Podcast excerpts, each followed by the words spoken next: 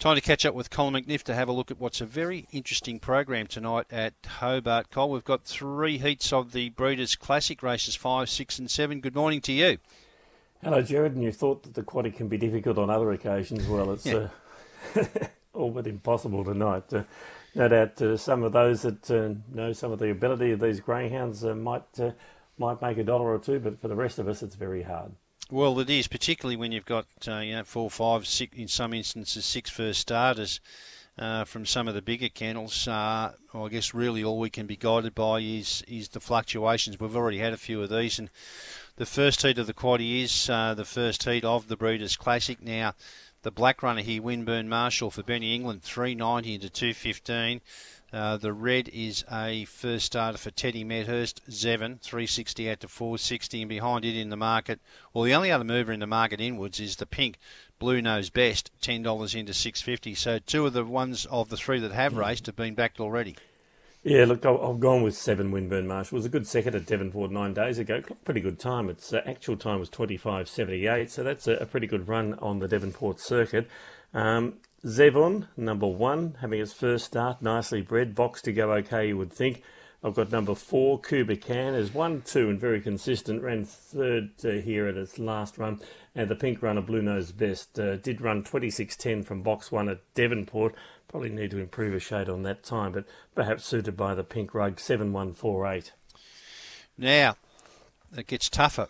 Race uh, race six, the second leg of the quadrella. Now, uh, the favourite at the moment is the four Chicken George. Mm. $18 into $4. Let me preface this by saying that the opening $18, I haven't had a look at the bets, but uh, guaranteed that uh, there wouldn't have been a hell of a lot of activity because um, with so many first starters, bookies tend to ride shotgun on these type of events. Uh, we've got uh, the green runner here, Winburn Blast, another one of the Benny England runners, 850 into 420. Subsequent to that, most of the others have eased rather dramatically. Mm. Chicken George on top, box four not easy. Five starts, has been placed three times and has been in the market all five starts. Does look to get its winning chance in this particular race. I'm surprised it did go up such a, a long yeah. quote. I was looking at that, uh, $18 when it's got three placings and race experience.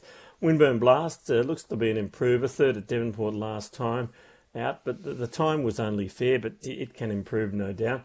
I've put in another three here. Red Car Reggie's one track and distance in 21.41 and the leader mates from the Teddy Medhurst camp numbers one and seven. So I think you've got to go very wide in uh, League Two, four, six, two, one, seven.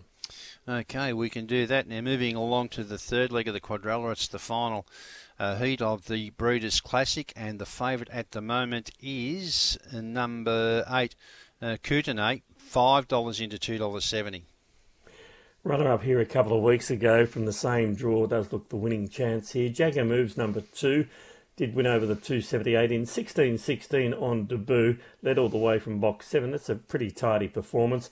I'll put in 4 Coot, who's nicely bred, having its first start, and 5 Rojo Ran, who was by Fabregas from the former very smart uh, bitch Sing the Song, having its first start. So 8, 2, 4 and 5 there in League 3.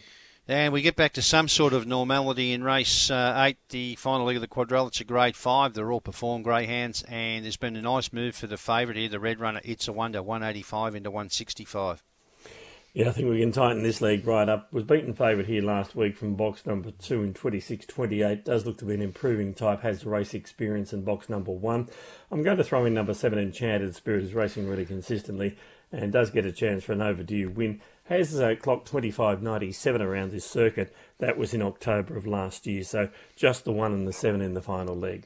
Okay, uh, so on what is a very tricky night, and once again, it will pay to keep an eye on the fluctuations throughout the day and any information that um, Colin can give us down the line uh, once the coverage starts there tonight. But in the first leg, 7148 into 46217 into 8245, and we do run home with just the two runners, one and seven in the final leg of the quadrella. Now, on what's a tough night, any best bets there, Cole? Yeah, look, I'm going to go with the uh, the red runner in, in race eight. It's a wonder, uh, heavily backed um, last time out, and I think gets a chance to make amends here. Race one, number two.